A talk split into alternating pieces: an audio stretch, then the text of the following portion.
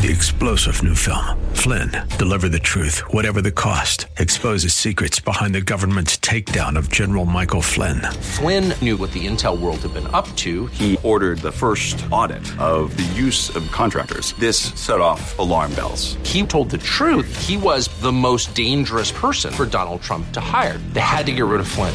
Flynn, deliver the truth, whatever the cost. Available now. Watch it today. Go to salemnow.com. Salemnow.com.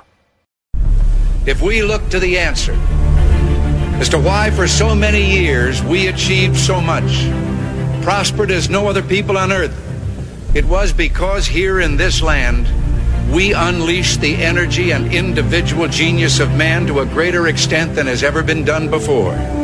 Those who say that we're in a time when there are no heroes, they just don't know where to look. The sloping hills of Arlington National Cemetery, with its row upon row of simple white markers bearing crosses or stars of David, they add up to only a tiny fraction of the price that has been paid for our freedom. As for the enemies of freedom, those who are potential adversaries, they will be reminded that peace is the highest aspiration of the American people. We will negotiate for it, sacrifice for it. We will not surrender for it now or ever. We are Americans.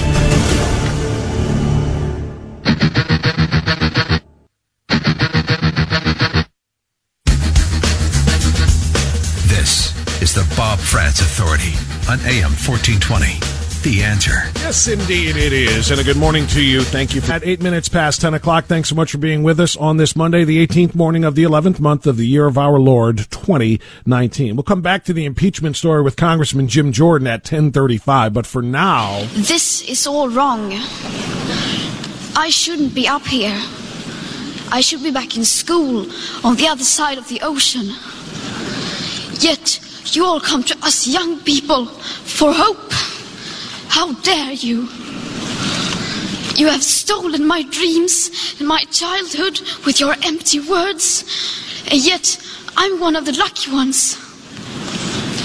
People are suffering, people are dying, entire ecosystems are collapsing.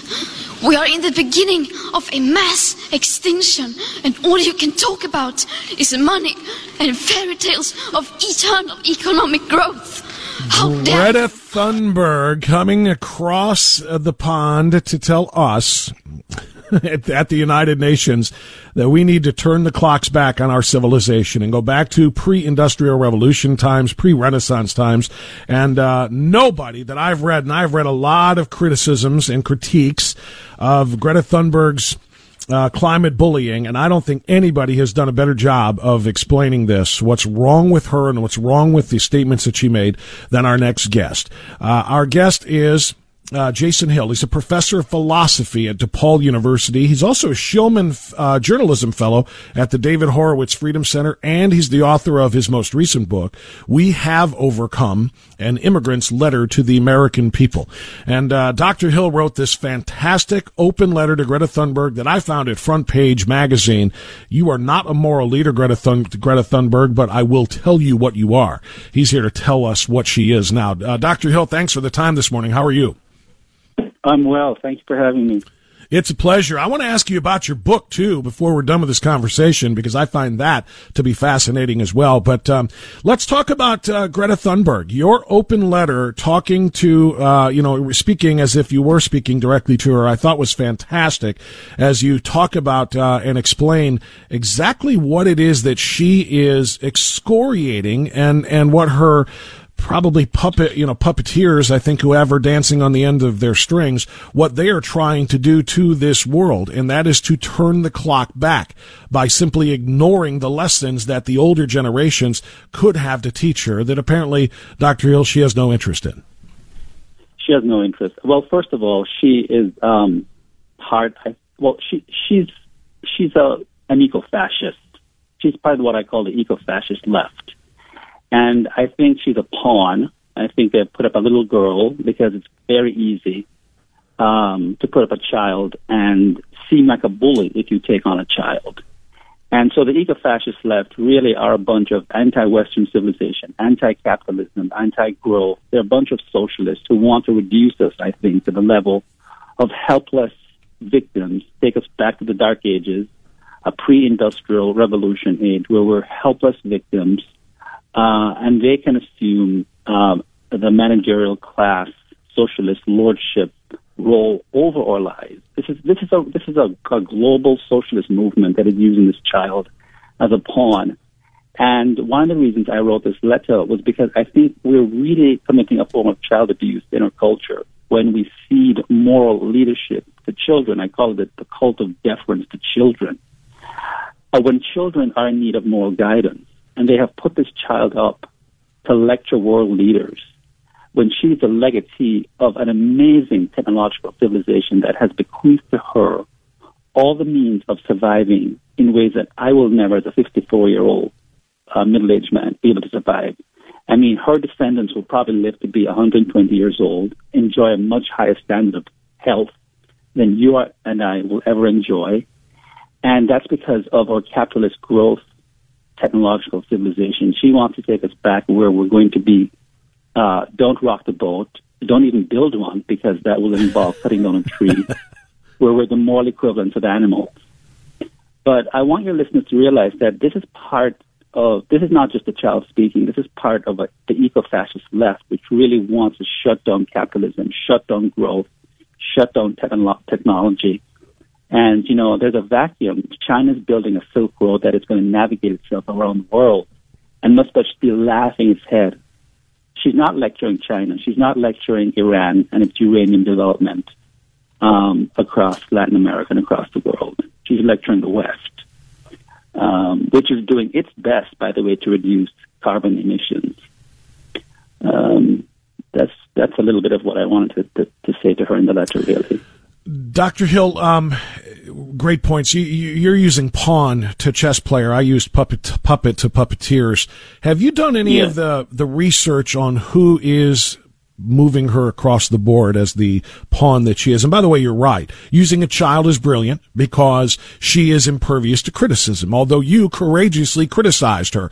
Uh, but, but you saw what happened, especially on social media after she made her remarks to the UN and people like me and others, uh, criticized her for her points, not for who she is. You know, and then people are talking about her autism, and now we're middle-aged white men, or at least I am. You're not, but but uh, but uh, we're middle-aged men criticizing an autistic teenager who's only concerned about the world, and and of course it marginalizes our viewpoints. It marginalizes the facts that we bring to the, to the discussion. So my question for you is: Do you have you done any of the research to figure out exactly who are the power brokers that are using her in such a way? It's really hard. I've tried to, and it's and and and, and it's quite opaque. I mean, and and I, I I wouldn't want to you know say like is behind it because because I I would have no proof. But the the cleverness of these groups is that there are multiple there are plethora of them, and you know from the from the Green Deal movement to to various grassroots levels um, to certainly uh, um, a multiplicity of of left wing movements in Europe um, that have no problem with, you know, aligning themselves, for example, with Islamofascists and all sorts of crazy left-wing groups in Europe. Um, so I'm continuing to, to write on this piece and, and, and, and actually finding the actual funding that uh, is behind the eco-fascists is not that easy. But we know that there are climate change groups that are behind her, radical extremist catastrophist groups that are behind her um, no, actually tying the money directly to her is very, very difficult. Um, but one can only just make sort of like inferential associations and say legally that one is just speaking conjecturally here, that that's probably where the money is coming from, from these sort of extreme climate change activist groups. Um, but unless you know you have exact documentation, and they're very clever about how they move uh, figures. Um, so I prefer to look at sort of like the groups that actually back her, uh, which anyone can do a Google search and find the groups that back this, this the, what I call the eco-fascists and the catastrophists. Um, I think that's a I think that's a great term. By the way, I, I, I, I, think it is ecological fascism. I think that's very well said. We're talking to Professor Jason Hill, uh, professor of philosophy at DePaul University, and a Shillman journalism fellow as well at the David Horowitz Freedom Center. I want to I want to talk a little bit about again her status as a child from this vantage point. You wrote. Children are important installments on the future. This is, of course, from your op-ed to Greta Thunberg. We have invested in you. It is you and your smug generation who think they have nothing to learn from the older ones who are failing themselves. Whom do you expect to employ the majority of you if you have neither the job credentials or the life competency skills to navigate the world?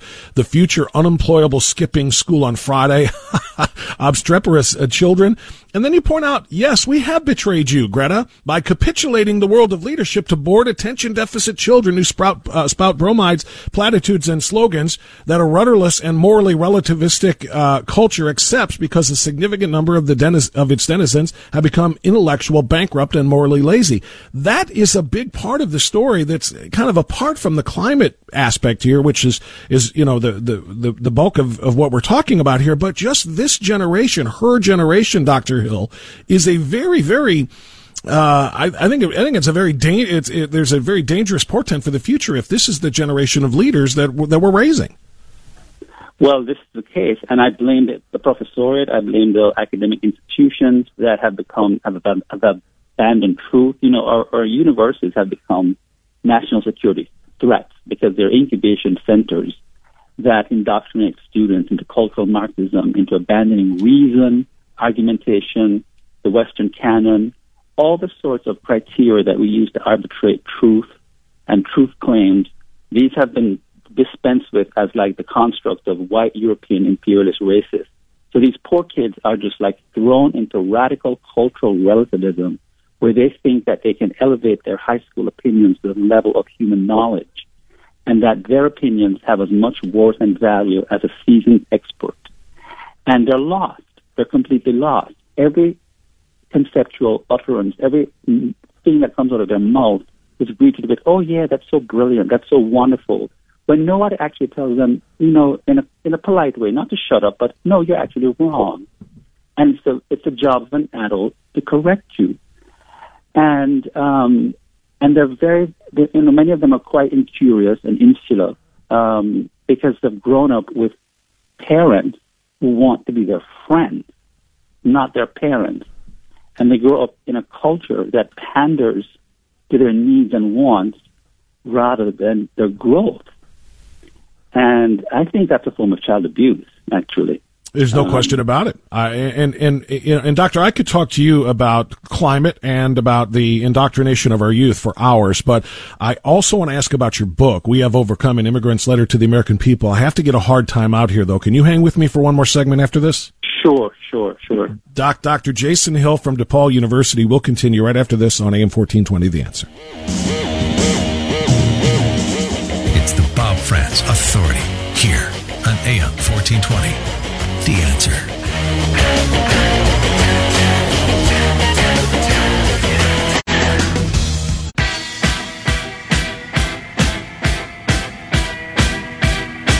1023, we continue now. I've got just a few minutes left with our guest. Uh, Jason Hill is a professor of philosophy at DePaul University, a Shillman Journalism Fellow at the David Horowitz Freedom Center, and an author as well. But real quick, before we go to your book, um, you mentioned um, universities being the indoctrination centers of the youth that um, we're so concerned about. You work for a university. Um, are are you? I mean, what do you observe on your own campus at DePaul, at DePaul uh, Dr. Hill? Well, I don't think my university is any different than any other university. I mean, I, I wrote an article defending the right of Israel to annex Judea and Samaria, the West Bank, and got into a lot of trouble for it. I was censured by the provost. I was censured by the faculty council told not to write any more controversial articles. I had the students for Justice in Palestine take over buildings. I was issued death threats um, wow. on my own campus. Yeah, so you know, I had to be accompanied by security for a month. Uh, it's it's a bunch of craziness that's going on on college campuses that are you know really shutting down free speech from conservative voices. I had no idea uh, about any of those things that you have faced, but it, you know what? It underscores the courage that you have to write this. I'm assuming they would consider this to be another controversial article, this open letter to Greta Thunberg? They considered it hate speech, yeah. hate speech by, by pointing out the truth about what this, this, this world, this planet would look like if we went back to that pre-industrial uh, revolution time. Uh, that's hate speech. By talking about the truth about the younger generation and, uh, and, and, and how they're being raised. That's hate speech. Unbelievable. Uh, well, you know what, Dr. Hill, hopefully we can have you back on because I would love to spend a lot more time with you, but I do want to give some uh, time now to your book. I have not read it, uh, but I have read uh, some of it on your press kit or on the website, uh, and I want to hear a little bit more about it. We have overcome an immigrant's letter to the American people. Tell us the premise. The premise is it's a love letter to the American people, explaining as an immigrant from the Caribbean, I came here in my early 20s legally, and I worked up to four jobs put myself through school. It's a love letter to the American people, explaining to America I grew very tired of living in what I call the age of Americophobia, and I wanted to explain to the America from an immigrant's perspective why this is the greatest republic on the face of the earth that has ever existed, what makes the American people an exceptionalist people after having traveled all over the world. I've had the luxury of doing that for my job, giving talks. What makes the American Republic the greatest republic? There's something unprecedented about this country and her people.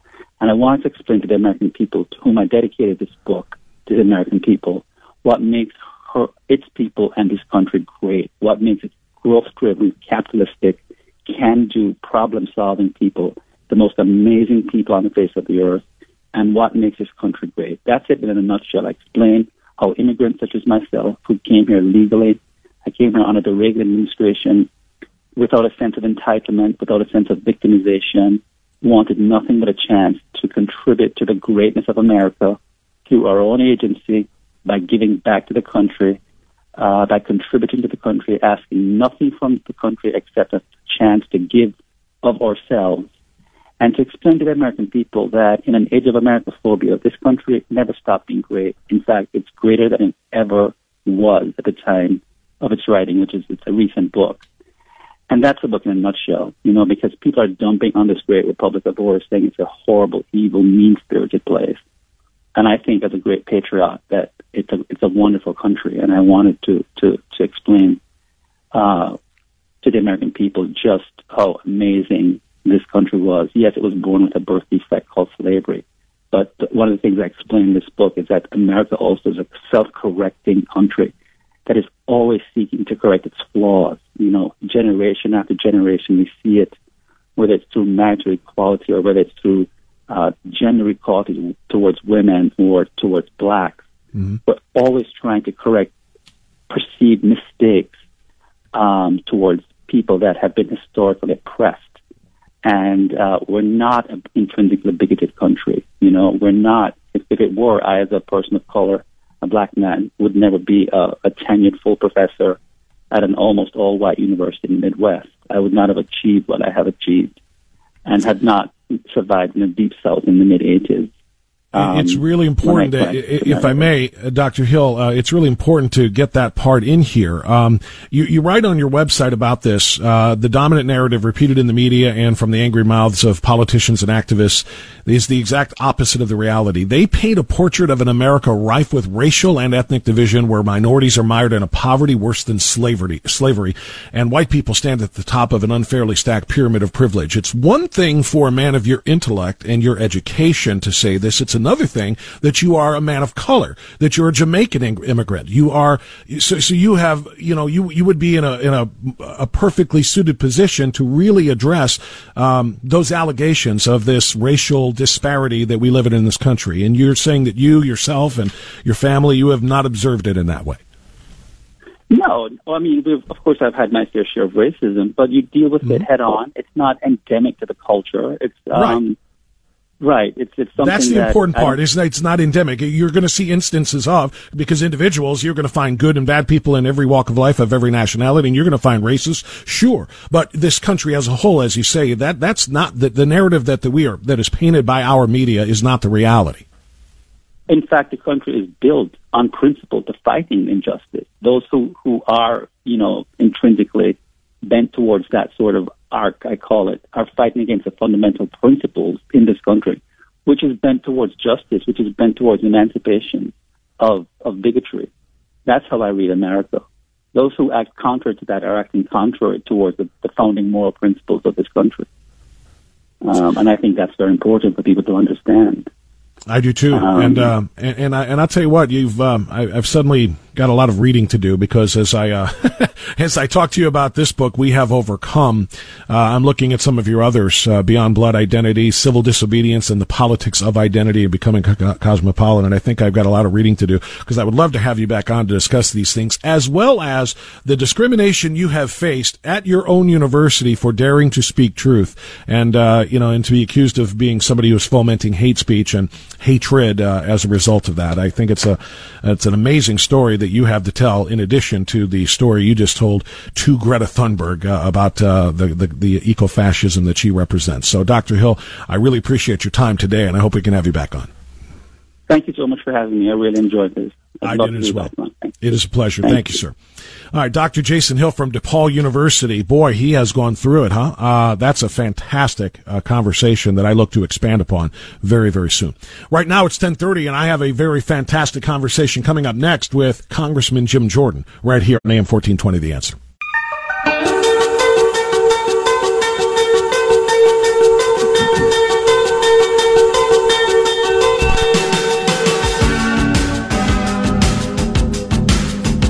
All right, 1035. Thanks again to Professor Hill from DePaul University. That was a fantastic, very illuminating conversation. I think this is going to be another one now, especially after some of what we heard last week. Let me read it one more time. Ambassador Taylor recalls that Mr. Morrison told Ambassador Taylor that I told Mr. Morrison that I conveyed this message to Mr. Yermak on September 1st, 2019, in connection with Vice President Pence's visit to Warsaw and a meeting with President Zelensky.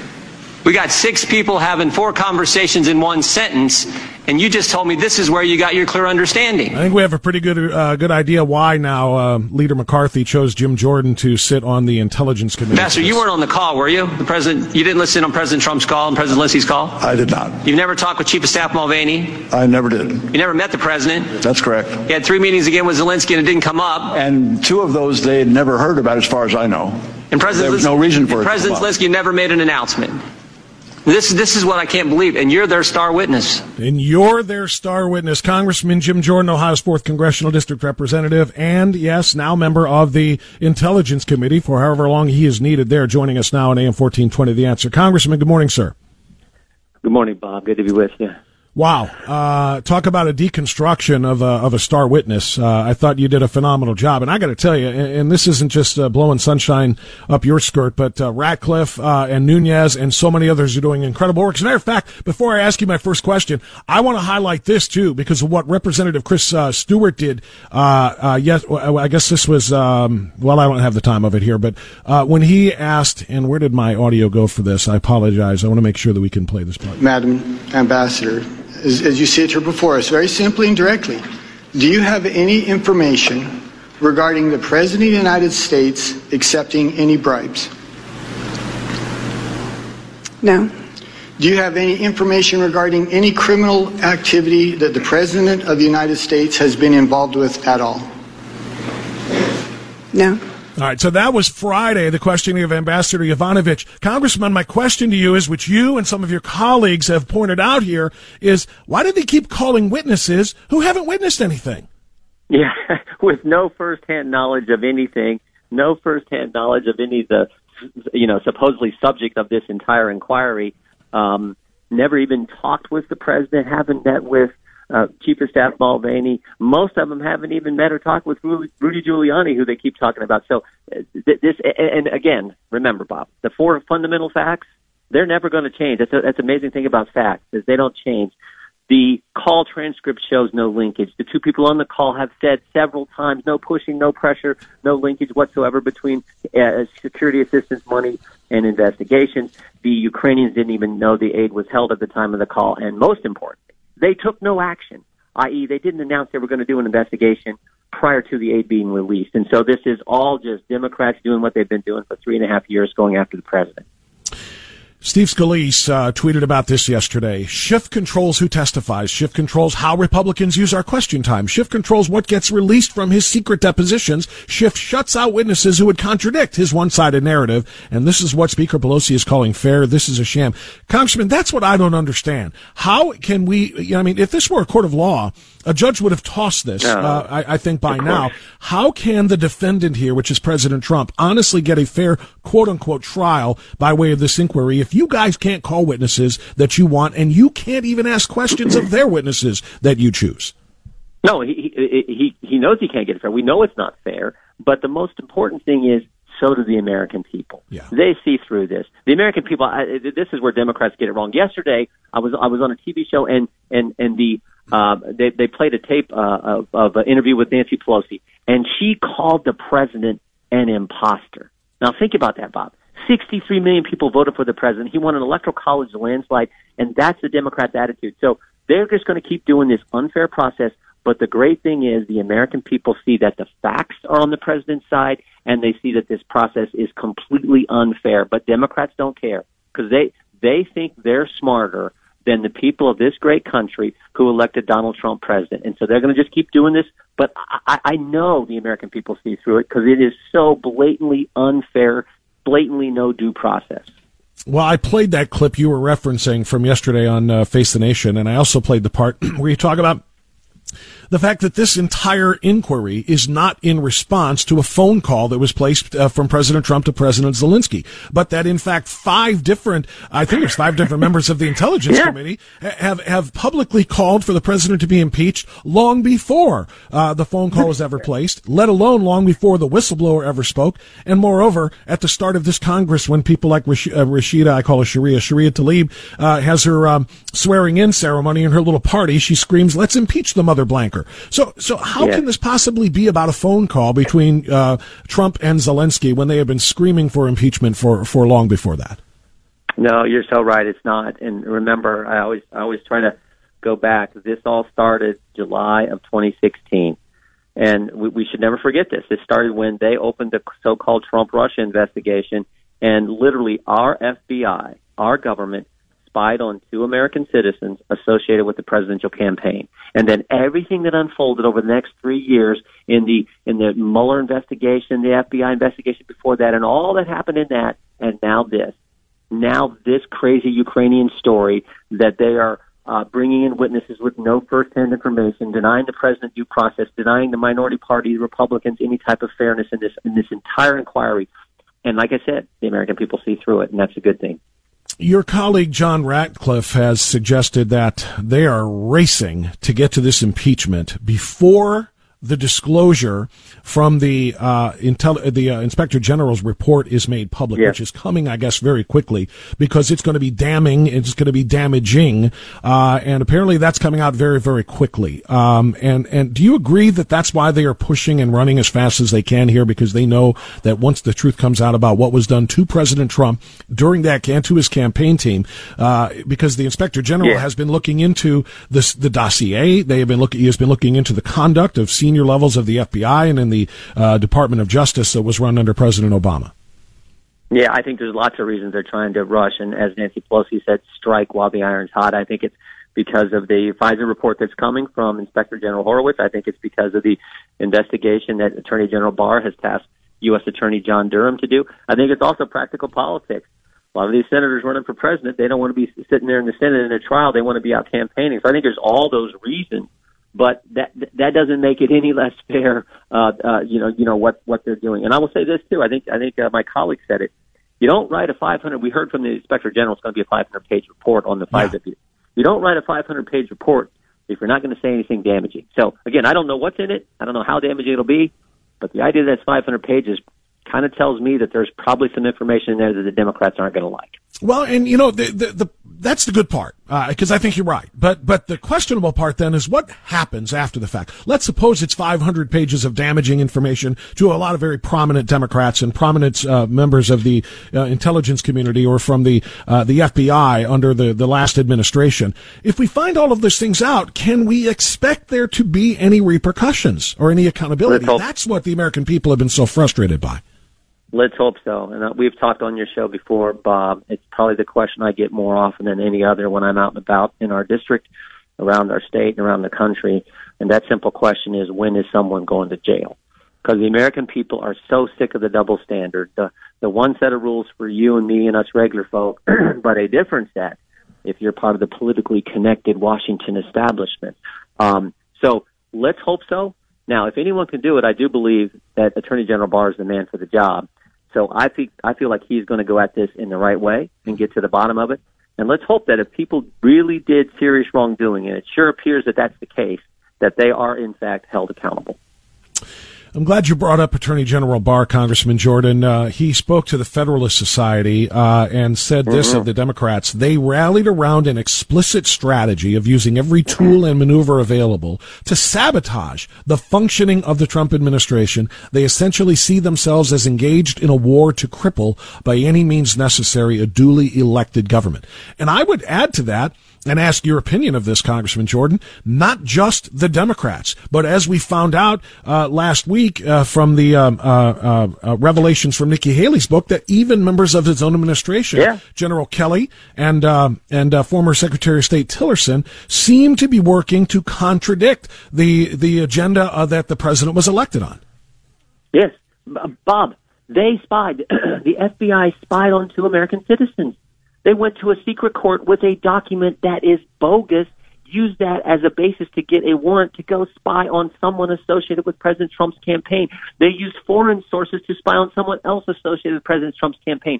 I bet that's never happened in American history. They did that, and this town thought it was okay, thought it was appropriate because they all view Donald Trump as an outsider who's coming into this place to shake it up. But the good news is that's exactly why the American people sent him here. They sent him here to shake this town up, and God bless him for doing it. And think of what he's accomplished in just three years with, as we've talked before, taxes cut, regulations reduced, the people in the court, the embassy in Jerusalem, hostage home from North Korea, on and on it goes. In spite of this amazing opposition, this guy has got so many good things done, and that's what the American people appreciate. So when they see this entire sham of an impeachment inquiry that the Democrats are doing, once again, I think they see through it. I think they see this is just more of this same effort that started in July of 2016. Lee, and you believe correctly, pointed out that he's the only member of Congress who knows who the whistleblower is. He he completely denied that and did it multiple times, and in fact closed the, the the morning slash early afternoon session uh, last what Wednesday, I guess it was, um, by saying directly, "I want to reiterate, I do not know who the whistleblower is." How on earth can he expect to say, can he say that directly to the American people when it is public information that the whistleblower went to Adam Schiff's staff first, and in fact he tweeted about it at the time? Yes, and he said at the time we're going to have the whistleblower come in and testify, and then when it was discovered that oh shoot, uh, that that that we learned that his staff oh by the way met with him oh change my tune he's not going to come in. So and, and then for him to say last week that I don't even know who it is nobody in the country believes that nobody believes that we all know that there is one member of Congress whose staff met with the whistleblower. Therefore, there is one member of Congress who knows who the whistleblower is. None of the rest of us get to know. You and the press don't get to know. Most importantly, the American people don't get to know who the individual is who is trying to take down a president of the United States 11 and a half months before an election, who was elected by 63 million people and won an electoral college landslide. This is what the Democrats are putting our country through after they put our country through the whole crazy Trump Russia Mueller investigation probe. The other thing you were hitting, uh, Schiff, about uh, uh, this past week, and you talked about it over the weekend as well, is is the fact that so many transcripts uh, from the closed door depositions are not being released. He's picking and choosing which ones are going to be released to the public. Um, is there any legal maneuver that you can go to to to subpoena or to or can only the majority call uh, you know subpoena uh, uh, documents like this? How can you possibly ask the right questions if you don't have all of the transcripts to know what was said in clo- behind closed doors? Well, the the the point is, he's going to release them all, but he's the the timing and and and str- strategic timing of him when he releases them is the problem because until they're released, you can't use the information in a public forum in a public way. So there were things in certain transcripts that weren't released before Wednesday's hearing last week and Friday's hearing last week that we would have liked to have had to be able to present to the witness and then ask questions about that. We were denied an opportunity to do that simply because Adam Schiff scheduled the hearings when he did and releases the transcripts when he does. So that is the problem. That is completely unfair. And but he doesn't care. Everything about this thing has been unfair to the president, to us. Most importantly, it's been unfair to the American people who simply want the truth. Last thing, Congressman Jordan. Um, a senior uh, National Security Council official, Tim Morrison, I just saw this, testified during these depositions last month that he believed nothing improper occurred during that yep. July 25th phone call. Specifically, in your view, there was nothing improper that occurred about that call? Correct, is what he answered. I ask this uh, and point this out only to say that's his view of the call. There are others whose view of the call was, I did hear something that I thought was inappropriate or at least troubling. The point being here, this is all open for interpretation. You cannot impeach a president based on somebody's interpretation, which may vary or dis- or differ from other people's interpretations. There is nothing that is considered to be a smoking gun here that is worthy of, remo- of removing a president from office. Yes, I, I can't say any better than you just said it. That is that is exactly the point.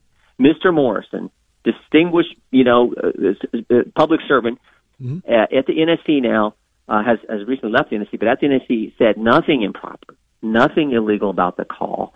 Uh, were there things that concerned some people in the call? Okay, maybe so. Not me, but there were there were things that that some people were concerned about. But as you point out, you, that, that, you're going to remove a president from office for that eleven and a half months before the next election. This is again. Um, I, I, I think the American people understand that this is just ridiculous what the Democrats are putting the country is through, all because this... they can't accept all because they can't accept who the president is and the fact that 63 million of us thought uh, he was the right guy for the job and that he's doing a great job. Yeah, is this nothing more based on what you just said? I mean, at the very most, and I've heard a lot of people argue this, at the very, very most, if you really wanted to push it here, you could say maybe we'll have a vote to censure the president for, for inquiring with President Zelensky about something that they felt was inappropriate at the very most. But they wouldn't do that because that isn't what they promised their base. Back in January, or actually back in November of 2016, they promised their base we're going to impeach him. In fact, I, I talked to you last week about this. The Washington Post headline on January 20th, 2017 inauguration day was the impeachment of Donald Trump has begun. This was this was started way back then, and I feel and fear that this is you know a, a, one of the two major political parties in this country, and they happen to control the Congress right now, simply yeah. trying yeah. to keep a campaign promise they made to their base that they will impeach this man. Yeah. I mean, and, and, and look, the president, uh, he shouldn't be censured for this. There's, it shouldn't be impeached. There's, that's ridiculous where the Democrats are. But you're right. And remember, it all started in July 2016, but it also started right when he took office because the whistleblower's lawyer tweeted out in January of 2017, the impeachment process begins now. The coup has started. Remember that? Mark Zaid, the whistleblower's lawyer, was part of this part of this whole effort to remove the president as soon as he was inaugurated, as soon as he was sworn in as president. Yeah, and he used the word coup. And, and that to me is it, tells you all you need a, response to what may have been an illegal or inappropriate or you know for for the idiots uh, you know a treasonous act on a phone call. The res- the response to that might be impeachment impeachment proceedings, but considering they said no, we're starting this a long time ago, and they used the word coup, it lets you know we're we're simply convicting the president, and we're going to spend the rest of our you know three to four years, uh, however long we have to, trying to find a crime that he committed. We've convicted him in the in our in our minds, and now we have to find his crime. And so this is what they have seized upon. Uh, it, it is it is very dangerous for our country, and I want to thank you again for defending the presidency. You bet. Bob, good to be with you. Take care. Thank buddy. you, Congressman. Congressman Jim Jordan on AM 1420 The Answer, doing exactly that. He's not defending the president. He's defending the presidency. This matters for the future history of this country. Back after this. Bob Frantz here on AM 1420. The answer.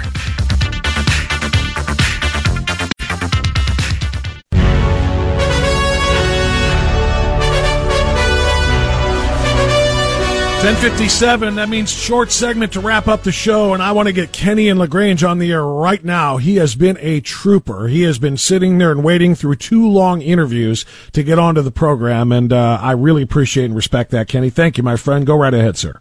Uh, as I sat here Friday watching Ambassador Yovanovitch be a non witness, I could only think back in our recent history where we had an ambassador that came home in a body bag.